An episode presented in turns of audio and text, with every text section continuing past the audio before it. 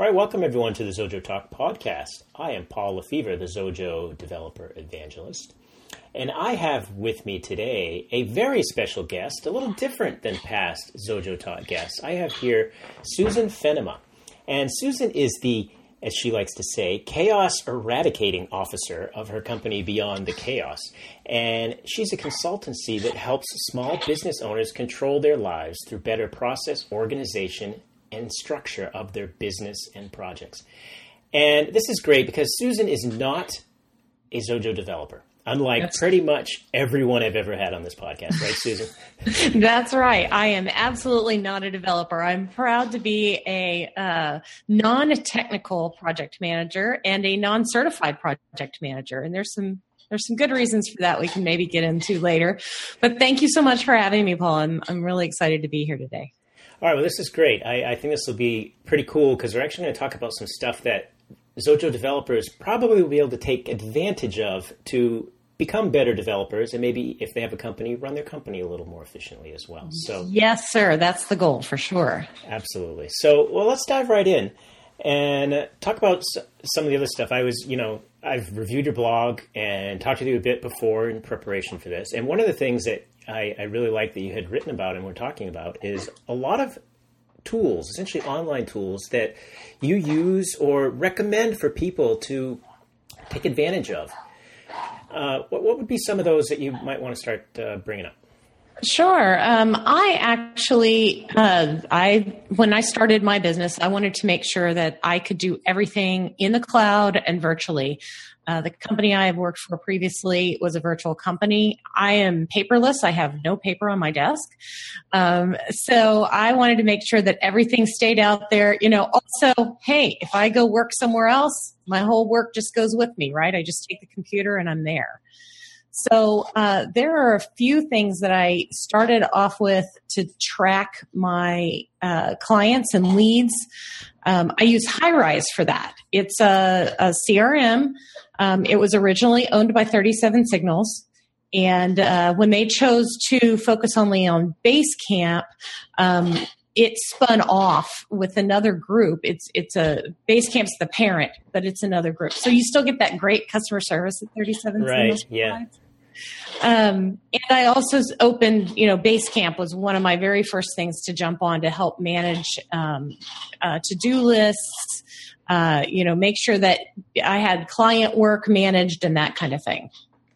Yeah, I would agree with you about both of those, which I've used in the past, particularly Highrise I liked a lot. When I first started consulting, one of the things I did is before I actually decided I was going to go do consulting, I took years of contacts I had accrued doing other things, and I just kept pumping them into Highrise. And then when I finally said, all right, now I would need to start seeing if I can actually do this consulting thing, I just pushed out emails to all the contacts I had accrued over time. And then I'd get replies or not or whatever, and I could track all this stuff in Highrise to see if people, oh, yeah, this person might be interested in something, or I need to follow up with them. And it proved to be invaluable for keeping track of that rather than, as people say, I think I've even heard you say when we were talking earlier, using email as your tracking system.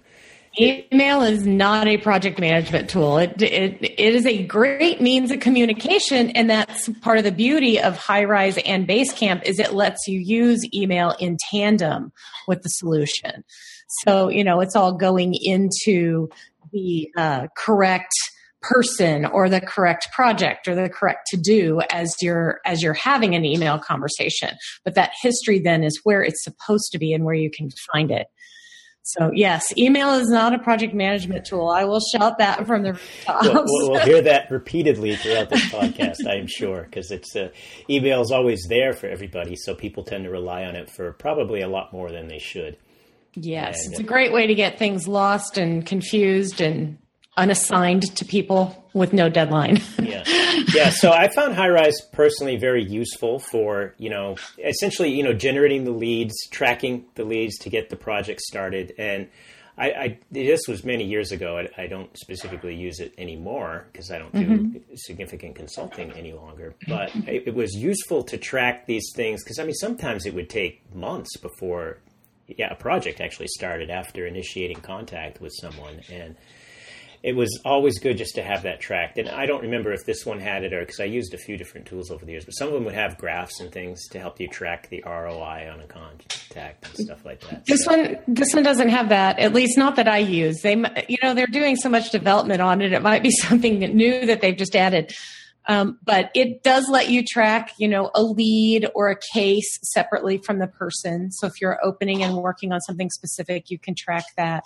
I mean, it has tasks that you can assign to the individual. So to remind yourself to follow up with them, and, you know, to make sure that you are following up. That is a really important part of the sales process, is not letting the lead go. Make sure you get the no, right? Even if you're not getting the yes, make sure you're getting an answer. And the other beauty is that, you know, if they call you back in 2 years, you know what happened.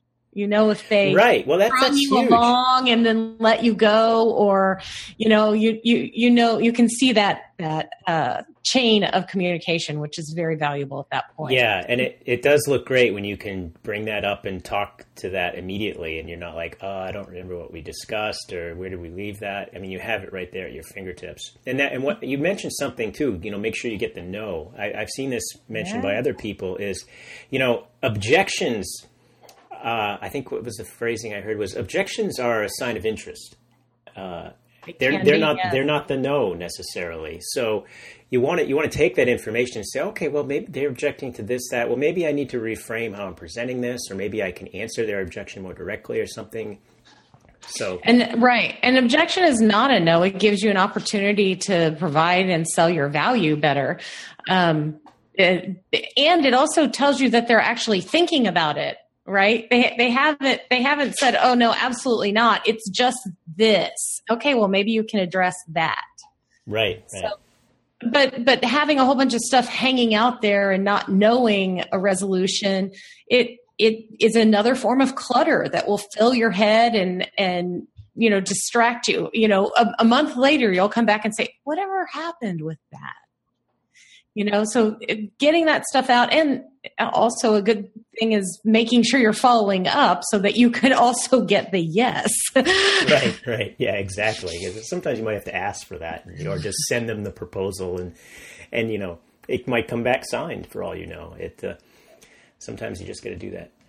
All right. So that's Highrise, which, yes, exactly. And you know, and some of these tools, I mean, the specific tools that we're mentioning here, you know, it's not necessarily, oh, well, you got to use one like this. I mean, the general concept of a tool, you know, if you have another one you prefer or something, might be perfectly reasonable. And there are plenty of CRM type tools that are out there. If you try Highrise and you're like, oh, I hate this thing, but the overall concept is what can probably be useful.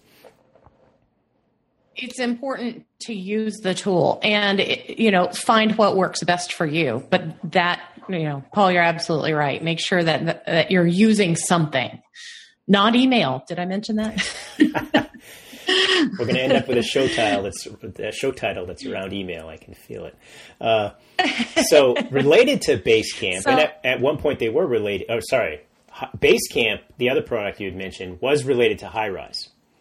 They both were the same company at one point. I think they were when I used them, actually, as they were the same company, but they're no longer. And Basecamp is by 37 Signals, and that's more of a project tracking management type thing.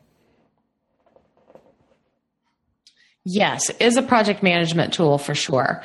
What I love about it, it's not for everyone, but it can be structured to be used for most people. And it is great for software development. As long as you don't want Gantt charts and things automatically rescheduling for you, which is a very much higher end form of project management. If you're just trying to track what got done and who's assigned to it and make it easy for your client to interact with you in it, it is an absolute great tool. Some people don't spend enough time putting structure around it initially, which can actually cause it to become a place where things go to die. So you do want to make sure, you know, you're putting a due date on things and assigning it to people so that it can come up in some easy to look at reports. But it is a tool that I absolutely recommend. Yeah. And again, I did use Basecamp back in the day as well. I didn't end up liking that one a lot, so I didn't stick with it. I used it for a couple projects, and then I ended up moving on to some other open source tool, Redmine or something like that, that was a little more geeky for my tracking, because I think I found that my clients didn't really care to interface with it as much, and I was ended up using it more for my purposes, so I picked something I was more comfortable with. But. And, you know, Basecamp has 3 versions, and if it was a while back, you were probably using the classic version. That's not my favorite either. Yeah, I'm sure I was. This was almost 10 years ago, I would say. Basecamp 2 has a lot more functionality than the classic. I actually also, when I was at an advertising agency, when I worked at an advertising agency, we evaluated using Basecamp, and it just didn't do enough at that point. But Basecamp 2 rectified a lot of those concerns and made the communications a lot better. Basecamp 3 is a better option if you're not trying to communicate with a client through the software, if you don't care that much or they don't care that much about being involved in it. But Basecamp 2 is a great communication tool for both parties. Ah, okay. That's good to know. All right. So what would be another tool that you found useful? All right. So I have a few. This is a handful of easy tools that you can use that just make things go better. One is called Mail Butler, and I'll be clear right off the bat. I'm a Mac person. I use Mac Mail, and Mail Butler plugs right into that. And my biggest favorite part about that is that you can schedule an email to go out later. Now, there are other tools that would let you do this in other softwares, but Mac Mail never had anything like that. So, you know, if you're working in the middle of the night, which none of us should be, but often we do, isn't it awesome? You're going to catch up, right? You're going to send off all these emails in the middle of the night, and then your client starts responding back, right? And now you're stuck in the middle of the night having an email conversation with your client, which you didn't intend. This actually lets you schedule them and send them out the next morning so that they can go out during a regular business time, and that also sets a better expectation with your client that you're not going to be available in the middle of the night, which is important to set your boundaries. So, you know, I use it too to schedule reminders before a scheduled call and to send it out. I usually send them out about 24 hours in advance, but I just set them up on a Friday for the, you know, whole rest of the week, with all of them already scheduled, so I don't have to think about it more than once. And also with that, it makes sure that somebody's actually going to be there when you've blocked time for a meeting, as opposed to showing up and no one's there. Right. It helps. Sometimes it'll still happen, but it helps. Yeah, well, and that can be good too, because if the email shows up during the workday, probably when they're at their desk or something, they may actually see it and read it, versus if it showed up overnight with a queue of a bunch of others and they show up in the morning, they may not give it as much attention when they're going through, you know, their 50 unread emails or something. That's also true. It comes in with all the spam, right? The Nigerian prince that's going to give you $10 million. Another easy plugin is it works with Google Chrome, and it's called Grammarly. And Grammarly tests and checks all of your grammar that you type into any window in a browser, which really helps. You'd be surprised how many times you think you have it right, and it will alert you immediately. So that I highly recommend. Most of these are free, by the way. Grammarly, I might need to be grabbing myself that one. It's one of the things, you know, because I write a lot of documentation for Zoho, pretty much all of it. And one thing that's really hard to do is to edit or your own stuff after you've written it. And so I had customers that will, you know, I've written this, you know, nice tutorial, I think, and a customer will say, hey, you got to double word. Well, that's the worst, the double word. You write the. And so you got the, and, you know, here in the second paragraph. It was a great band in the 80s though. But I'll open up the page, you know, I'm going to fix this right away. I don't want any typos in my document. I will read the paragraph 6 times. I don't see the. And I'm like, no, it's fine. And the best way I found is to actually read it out loud. You know, you sound like an idiot to yourself, but then you're like, oh. But when your eyes just skip right over it. So having something that can catch this, I'm definitely going to put this on my list to install. It helps a lot. It's still not a person. So, when you want to type the word inner tubes as a joke, it's going to find it as it doesn't know it's a joke. It knows it's not a word. So, you still get to use your judgment, but it at least will call most of it out for you. The other little tool that I love is Calendly. And this lets you set up meetings. It lets people see your calendar and when you're available and for them to choose a time to meet with you. So they can't see what you're doing, right? They don't know that, you got a doctor's appointment or something like that, or taking the kids to the park, but they know when you're available. And this tool lets you even set up windows. So you can say, I only want people to schedule with me between 10 and 3 every day or something like that. You get one for free. So you can set up one link for free. But you can, if you subscribe to it, man, it'll let you set up all sorts of different windows for all sorts of different activities. So it's been a great tool to make setting up meetings a lot more convenient as opposed to the 25 emails back and forth trying to find a free time. Everyone's done that. I mean, that was one thing, that was nice. When I worked in offices, you'd have something like Outlook or something that would make it a little easier to see everyone's calendar, and you could figure out where to shoehorn a meeting in if you had to have one. But when you're working with various people that don't have something like that you can share, the emails back and forth quickly gets out of hand. Yeah, and before you know it, it's been 3 weeks and you don't even have a meeting set up, right?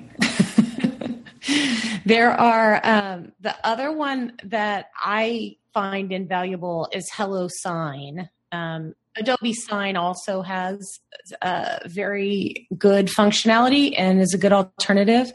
But both of these, as well as DocuSign, that's another option. I think that one is a little bit more complicated. But making sure that you're getting signatures on your proposals it's important for your records. It helps you with your business insurance, that you have some documentation of what you've agreed to do for your clients. And this lets you do it easily. So you're not emailing a client a PDF. They have to print it out. They have to scan it in. It has to come back to you, right? All of that puts a load on your client to do some work in order to pay you. I'm very, very much of the mind of what can we do to limit their work so they can pay me. Right. And being able to sign it digitally helps. It also then holds on to all of the past signatures. So you actually have a cloud record of all of your proposals that have been signed. You can also set up templates to do customer agreements, NDAs, if there are other things that are very consistent where you're just dropping in a custom name, you can do those through there as well. So it can alleviate a lot of the extra obstacles that can get in your way of getting that paperwork accomplished. The other thing that works in conjunction with that is QuickBooks Online. I know a lot of people did not like QuickBooks originally. I looked at it back in 2000. I think the QuickBooks 2010 version. I'm like, I can't figure out how to use this, and I'm not technical, but I'm a techno geek, I guess. Right, yeah. I like all the technology, so I'm like, this is not user friendly. But QuickBooks Online is much more user friendly. FreshBooks is also an alternative to that. But it lets you then send digital invoices to your clients, which is also important. You can set up recurring ones so that they go out, the 15th of every month or, however you have selected to bill. So those are great digital options as opposed to finding it, typing it out and making a PDF of it and all that kind of stuff. And it keeps it where it goes, which is in your accounting software. Yeah, having a way to do that, I always found to be very important. Having a nice, especially getting a nice invoice off to the client, because when I worked at companies where we would have some consultants in, they would send an invoice in, and it looked like they typed it up in Word, and it had one line item that said worked, and it had a dollar amount next to it. And, you know, the person paying that isn't super comfortable with that sort of thing. It's just, it doesn't, you know, it doesn't feel good. But when you send a nice thing that has things almost like itemized to the tasks they ask you to do, and they know how much each one costs, that just, they're just happier when they get that. They pay things quicker when they're happier. And it gives you a better thing to reference later. When you're going back, you can look and say, oh yeah, I did this sort of thing for someone else and it took me this much time. And absolutely. And, you know, here's the other thing is that with a QuickBooks Online, you can actually get that Pay Now button to show up in the email itself. So through ACH or credit cards, you have the option to do either or. You have to set it up, but once you get it set up, you just click the little check mark, and then your client can also pay you right now. They don't have to write a check. They don't have to mail it. You don't have to wait for the mail. If you're an independent, consultant like I am, you don't then have to drive to your post office box to get the check. You know, it's just there. And it goes straight into your accounts in QuickBooks too. So, it's a great tool. I've enjoyed using it. Yes, frictionless payments are awesome, especially when you're doing your own consulting and you're relying on them. Making it easy for your client to pay you. I'm all about it. Yeah. There are a couple of others that I've liked as far as communication goes. Slack and Google Hangouts, and I use these sparingly and in certain situations. If you're in a big company, I don't think that these work that great. But if you're trying to, say, set up a coaching group where you want to have 5 people that are sharing information privately and not with others, you can set up a Slack channel and get them all in there, and they can help each other, and you can help them, and you can see what's going on. So Slack is great for that. And of course, Google Hangouts is a great, it's basically chat for Google. If you're on a Mac, you can actually bring that into your iMessages and be able to see all of that on your screen with your texts all in one place. Not Slack, but Google Hangouts. It's makes some of those communications go a lot quicker and smoother, and only, on a device that's centralized like your computer, as opposed to having to go back to your phone. Right. Dropbox too, Google Drive, Hightail, all of those are document storage options, and they can help you structure. I love Dropbox. I prefer that over Google Drive, but Google Drive comes with a lot more free space. So I use that sparingly for my very big files. And also, it's a little easier to share if you're collaborating on a document with somebody. I've used another one that's good is Microsoft's OneDrive. I've used that one a lot. And that one has a fair amount. It's a good balance between what they give you for free space. It's more than Dropbox. Might be equivalent to Google. And I found it's nicely integrated on the Mac side anyway. The Hightail is another one for you developers dealing with very large files that also need to be securely sent. Hightail can allow you to do that. And it also, if you have a website where you accept files, if you're in a job where you're accepting files a lot, Hightail allows you to actually personalize a link that you can put on your website, so they can just link in from your website, which is great. And I got 2 more little ones here. Actually, one is probably the most important. I'm going to save that one to last. LastPass. You know, all those passwords that you always try to keep up with and you can't remember? Or even more so, I want to share this password with my team, but I don't want them to know all my others. LastPass will let you set that up. So you can share it with individual people. It will remember it. You have to have a password to get into it. Right. But it houses all of that, and you can also get a version and get it on your phone as well. So I highly recommend that. And then here's the one that I should have started with, I guess, but we saved it to the end. Crash Plan. This is a offsite backup. It's all cloud-based. You can schedule it however often you need it. It can even help when you're developing software to be able to go back a version when you mess something up if you schedule it more often. But it makes sure that, you know, hey, if the house burns down, tomorrow I go to Apple and I get a new computer and I can get right back to where I was before I started. Yeah, definitely. Disaster recovery is important. And yeah, Crash Plan is awesome. That's also the one I use. I've been using that for years. And I actually have a family plan, so all the computers here at the house are connected up to Crash Plan and uploading their data all the time. That first upload is kind of a pain, you know, unless you've got symmetric upload-download speeds. You know, in my case, it took weeks for all my, you know, gigabytes of data to get uploaded. But once it does that first one, the smaller incremental ones are quick. And more important than anything, if you don't have an offsite cloud backup, you need one.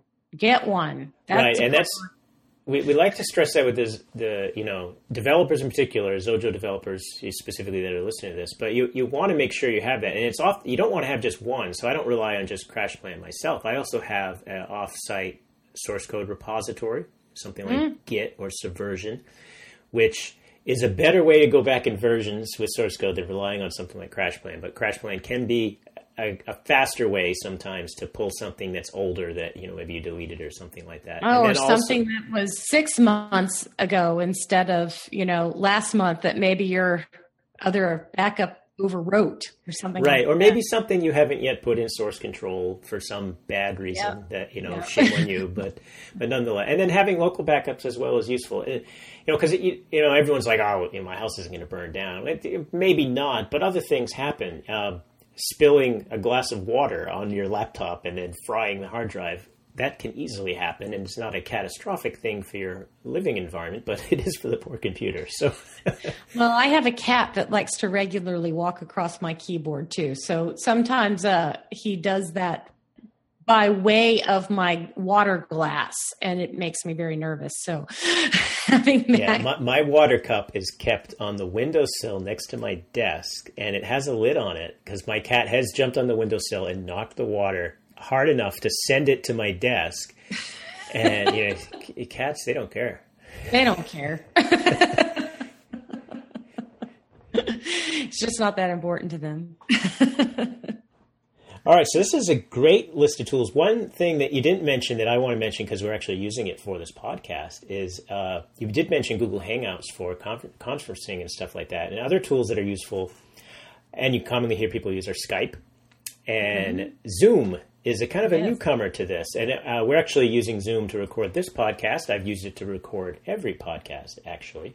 And I also use it for the Zoho webinars. And Zoom is really an awesome tool. It's great for video chats, and it's free for one-on-one video chats. There's no real time limit on the chat, but you can also do group chats as well. And I think that's where it really shines, because a lot of the other tools tend to start to bog down a bit when you get multiple people on the call. But Zoom handles it the best out of them in my tests anyway.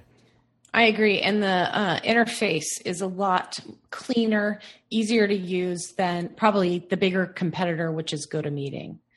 And it doesn't download 15 different versions of GoToMeeting in your applications drive, which always, you know, as somebody who likes to be organized, I don't like all that.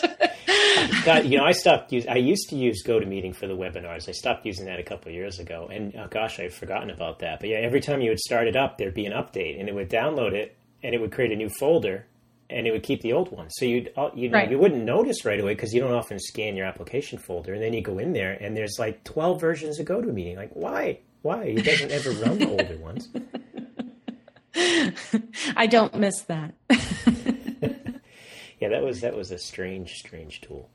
And Skype is a good one too, especially if you're working with anybody overseas, you know, to be able to bypass the cost of any sort of international calls.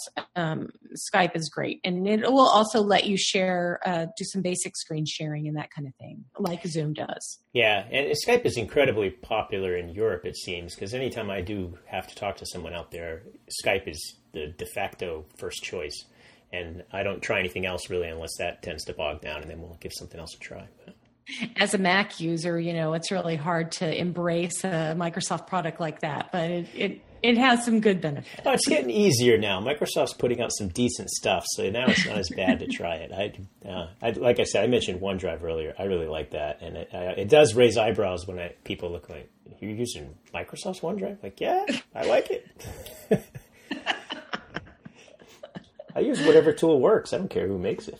That's also true. It's like, and that's like all the Zoho people too. They're like, you know, hey, we want to use Zoho because the darn thing works. So let's just build our stuff. We don't care that, it's not from Microsoft necessarily.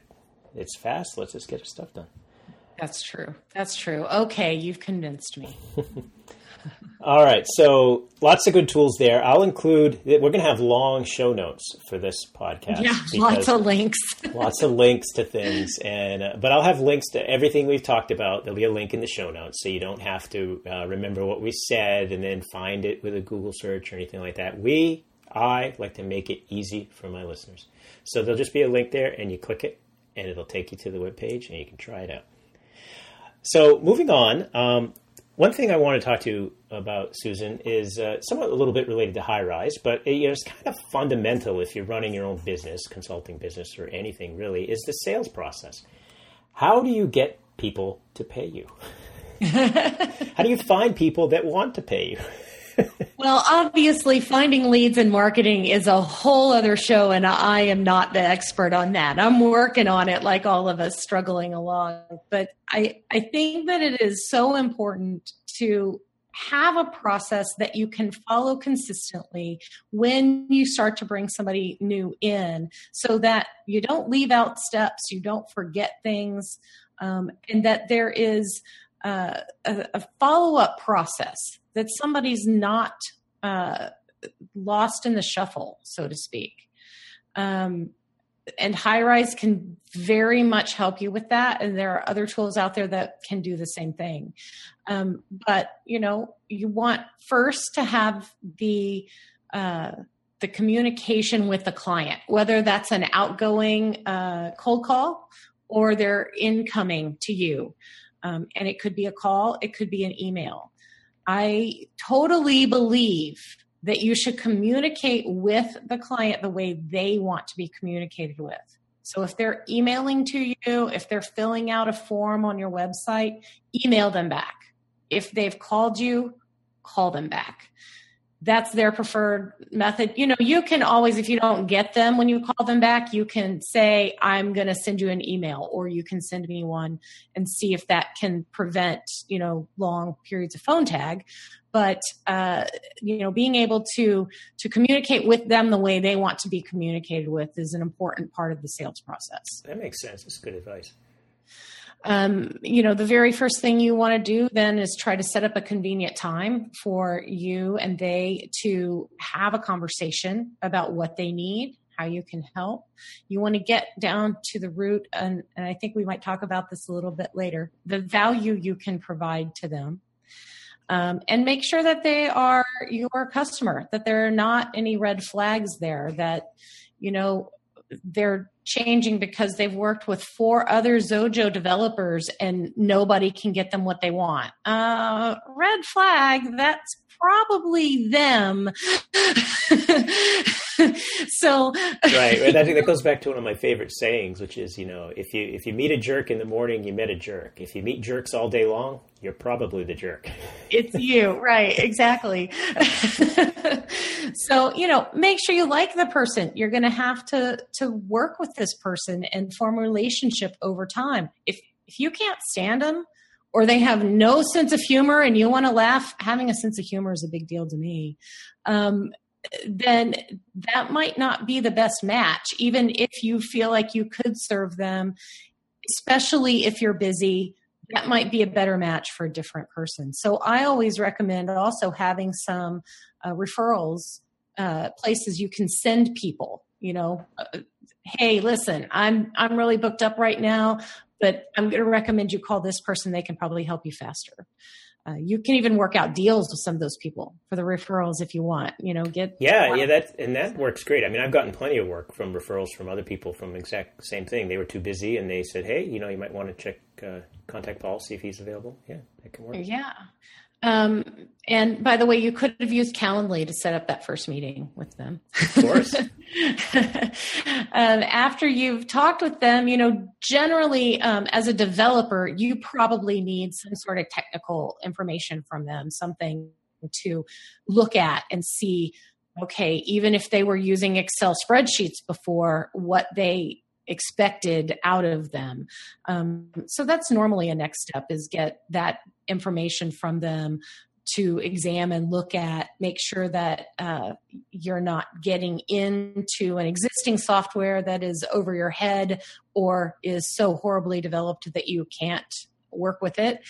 So that is usually that next step, is a little bit more in-depth evaluation. Then after that, you should be ready to write a proposal to your client and make sure that that is scoped well. Make sure the details are in there so that you don't have a lot of argument back and forth.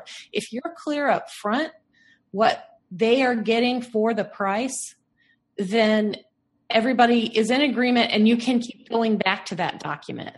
It doesn't have to be a technical specification. Doesn't have to be that detailed, but it needs to say, you know, you'll be able to send an invoice to clients, you know, something like that. Right. So the scope is clear, price is clear. I recommend options. You know, giving your client three choices of how to work with you instead of whether or not they are going to work with you. Yeah, I always did that, is the multiple option technique. You know, the first option would probably, you know, cover maybe exactly what they specifically listed, and then the other more expensive ones would add things that they might want once they've agreed they want to work with you, and they're like, oh yeah, that would be a good add-on or something. And you often find out that they just signed a contract for more than you were even talking about. So. Well, and you can show the value of your other options when you do that, right. by setting a bar. So if, you know, I usually do three different options. You know, one is the DIY level. I will set you up quickly so that you can manage your own projects, but you're going to have to figure out a whole bunch of other stuff, but I can kind of point you down the right path. Okay, that's one. Then there is, you know, the, hey, we'll get you kick-started. You know, I'll actually set it up for you and then you can use it. And then, you know, you get the full Susan on your big package. You get all of it. You know, I'll actually coach you through it. We'll spend time with your team, helping them, you know, learn it, you know, and we can do ongoing consulting after that. But when you create those three options, you show the value that they can get from the others. Sometimes if all they thought was, oh, I just wanted the ideas and I'll take it and run with it. And they're like, oh, wait a minute, but it'll just be done for me for this much. Right. You know, right. It can, and on those higher options, you want to be adding things that are not incredibly time intensive for you, but bring lots of value to your client. So, you know, if I'm doing it over and over again, getting somebody set up on something, that is not a huge time-consuming thing for me. But it is a huge value to that customer because they don't have to do it. So I can add a higher dollar amount on that, you know, than on something that they might not find as valuable. Right. Yeah, that definitely makes sense. It makes sense when you think about it that way. Getting down to the nitty-gritty details sometimes is where I get a little lost in the trees. So we'll probably talk about that a little bit.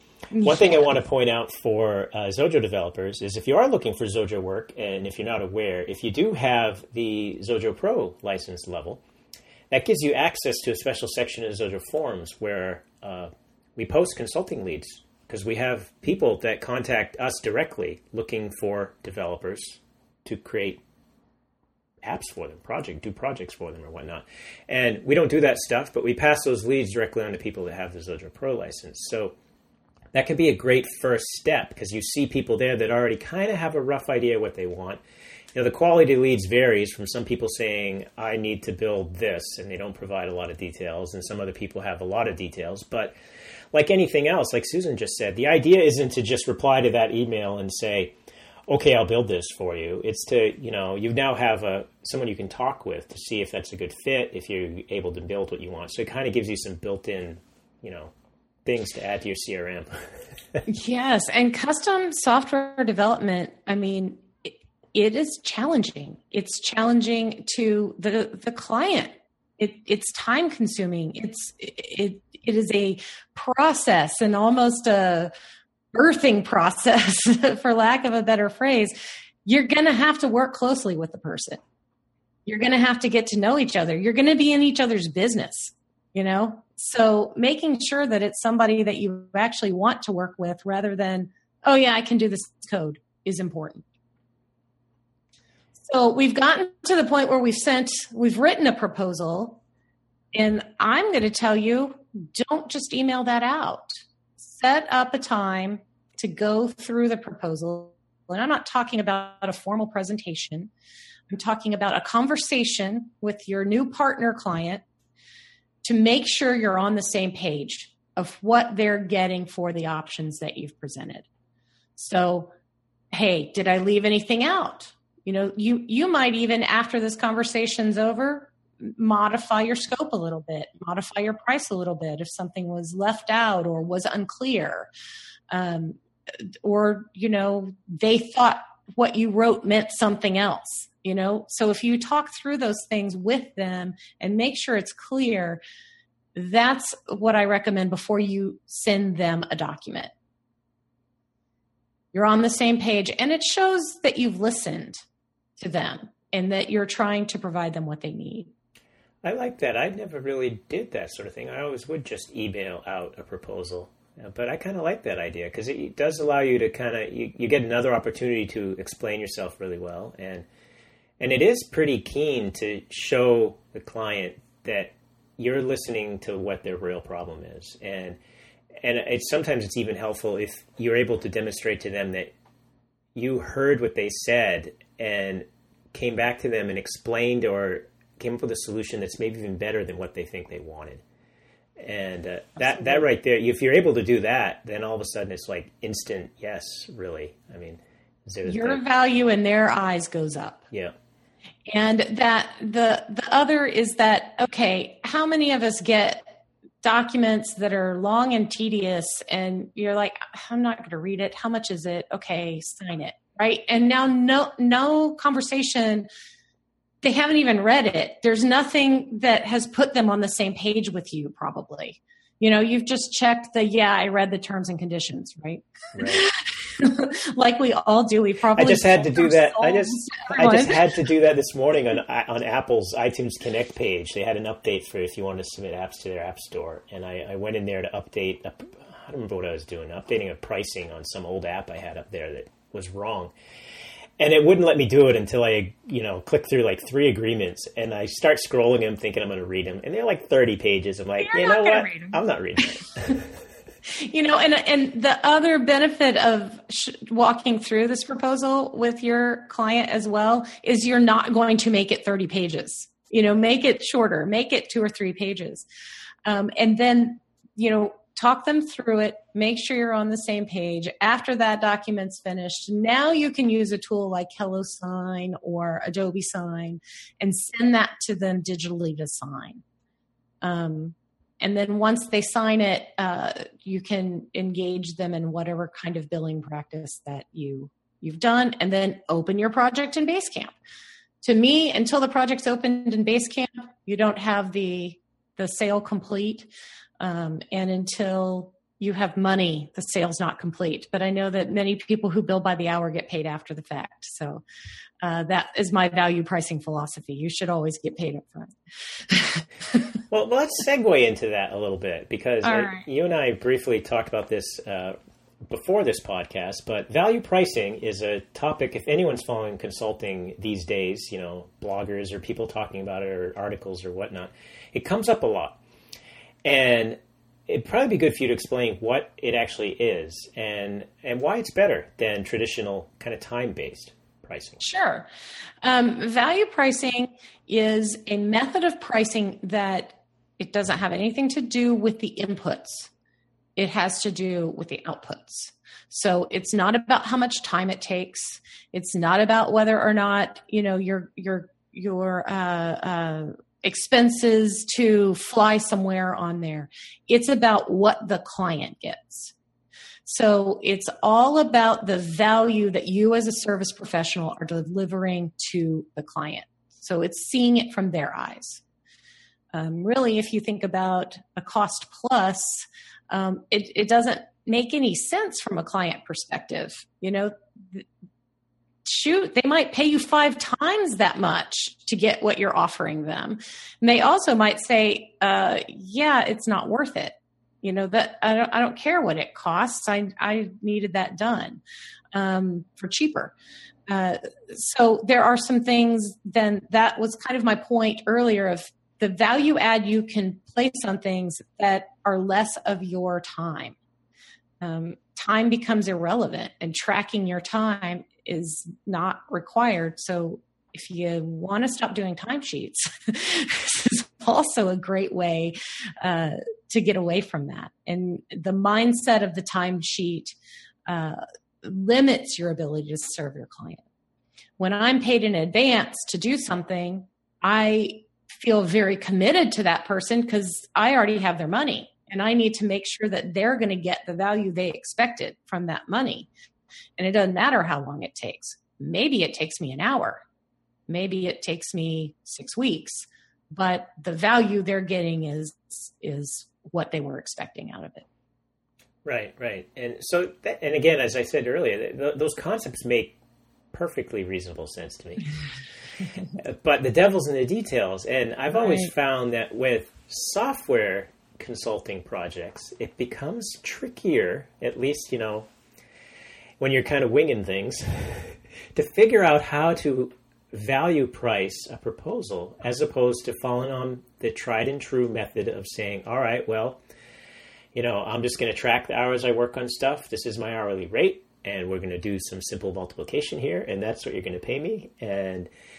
But I understand the big downside to that. One of the huge downside is as you get more experienced and efficient at things, it takes you less time to build stuff. So your only choice is, well, I either keep bumping up my rate or essentially my clients are getting a deal because I'm more efficient now. And that's not good for me necessarily.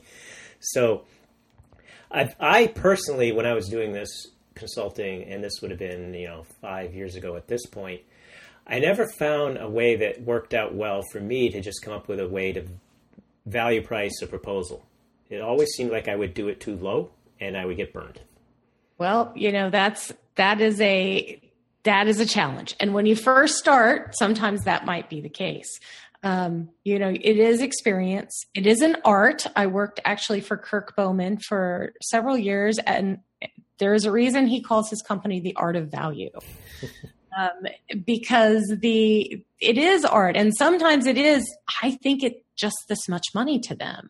But if you know their ROI on what you're creating for them, if you know that by creating this software, you're going to save this client and their company all these customer sales because of all of the sales that keep getting screwed up because of wrong orders or something like that, that's a huge number. And so even if it takes you 5 hours to develop that, it's worth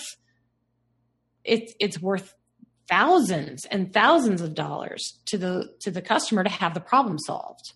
So understanding what they're trying to solve and making sure that what you're creating delivers them an ROI on that investment is incredibly valuable to the client.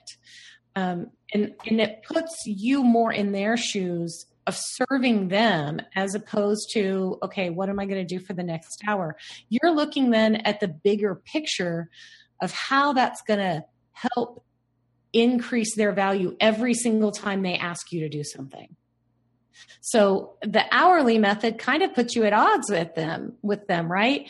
They can run you in circles and that's okay. You're just going to bill them by the hour, as opposed to with a value price, you're not very interested in being run in circles.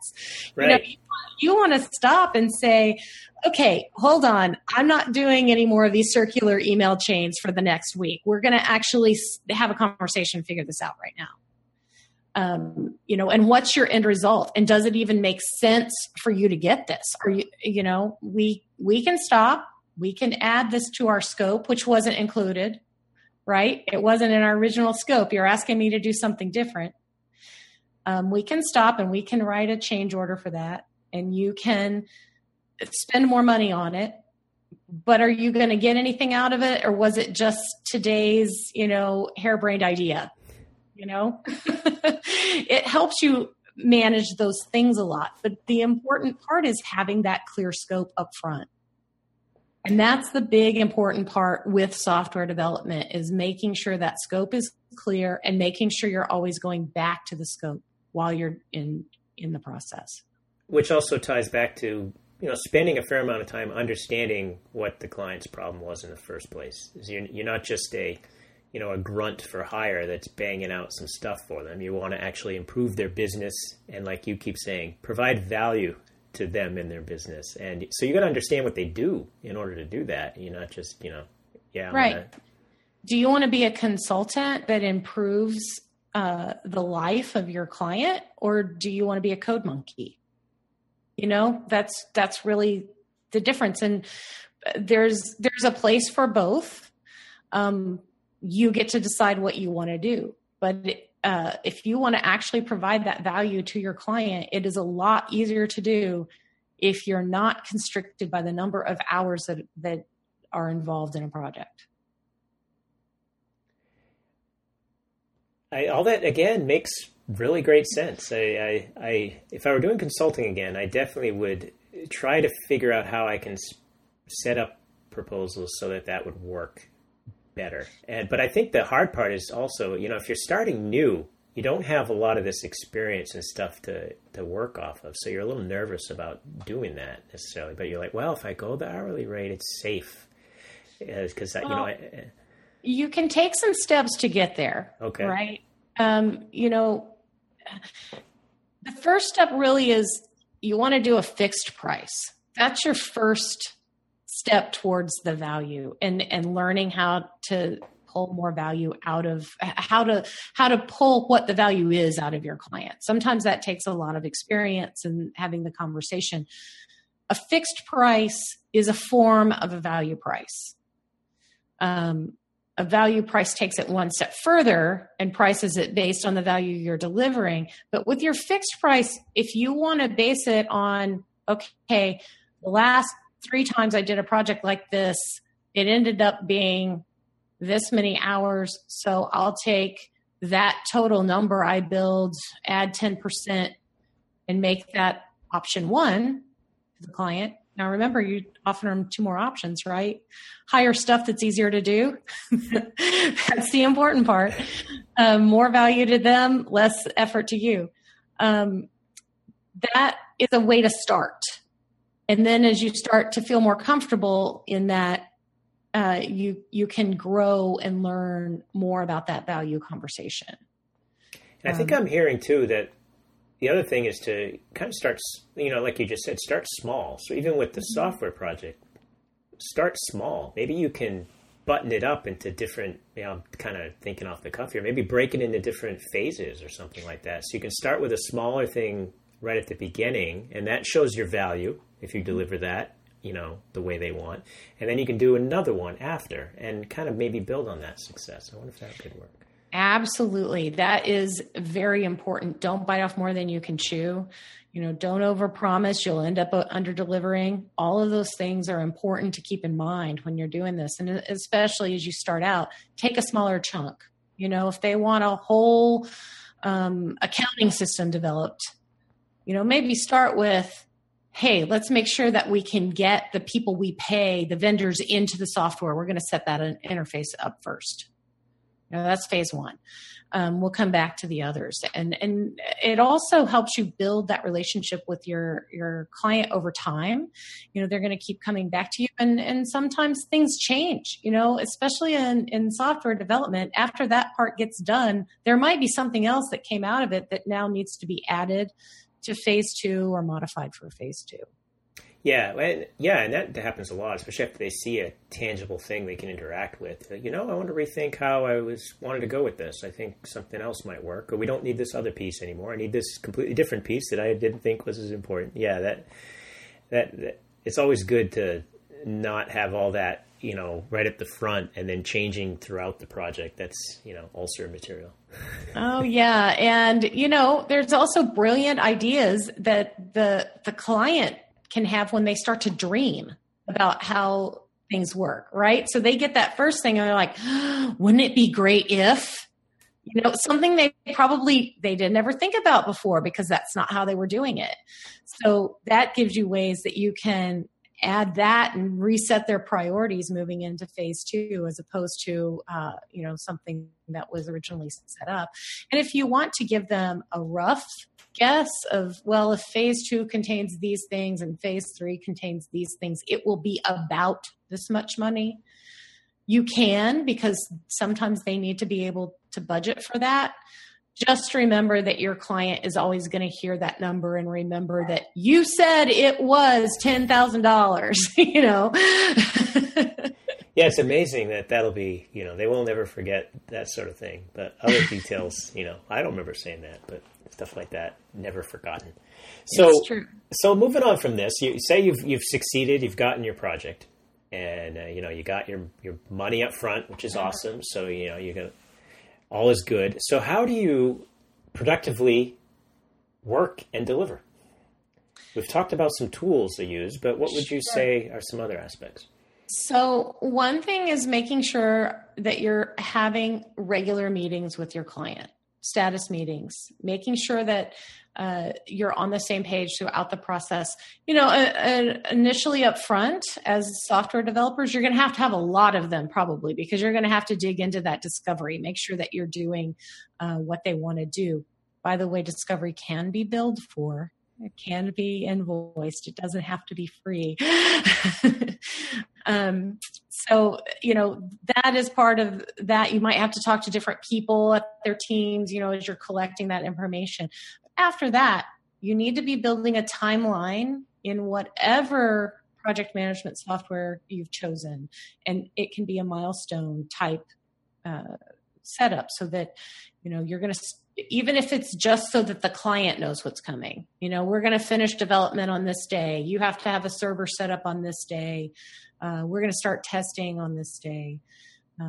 Testing can also be billed or put into this as, you know, a limit. So they only have 30 days to test and you'll fix the bugs. That is a way to do that with a value pricing method instead of by the hour, just as a future reference if you're going to go that right route.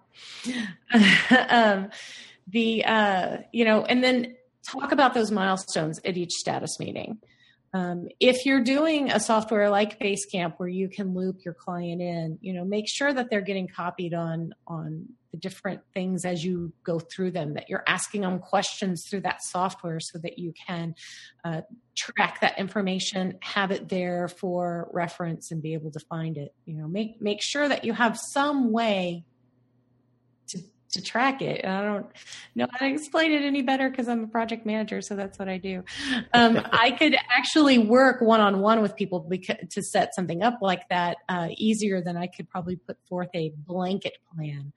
But in just make sure you have your milestones, make sure you have subsets of what's being done under those milestones, make sure things are assigned to people properly with dates, and that you're checking things off as they go. Yeah, I mean, and that is just simple, like productivity 101 there is just to always be making progress, you know. And if you have a way to track that progress, not only good for the client, but it's really good for you to know that you're getting things done, because you feel good about that. You don't start to dread the project you're working on, like, oh, You know, it's like back when you were in high school and you didn't start your term paper or something like that. You know, that's why the teachers are like, you know, you want to have your notes here, your outlines here. They were trying to drill into you the productivity method that doesn't sink into teenagers. But some of that is useful information. Little things, all of a sudden you reach the end and you're like, oh, I did it, even though I only had a bunch of little things I was checking off each way. And I really like the you know, meet with the client regularly thing. I certainly status meetings are important, and it doesn't mean you have to do it in person. You know, we live in this virtual world. You can do it via screen share. You can do it via Zoom, like we're doing right now. You can do it face to face.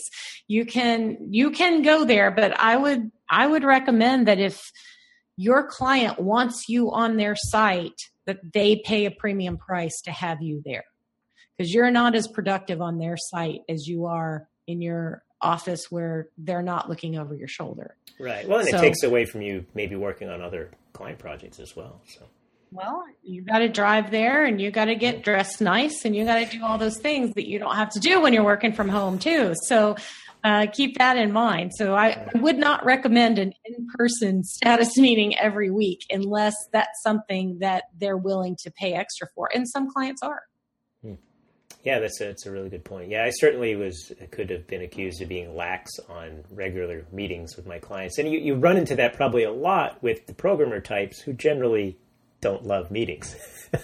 So we'll look for any reason to avoid them. So have short meetings, have them regularly scheduled, and then you won't have to have a 2-hour meeting. Hopefully that's the goal.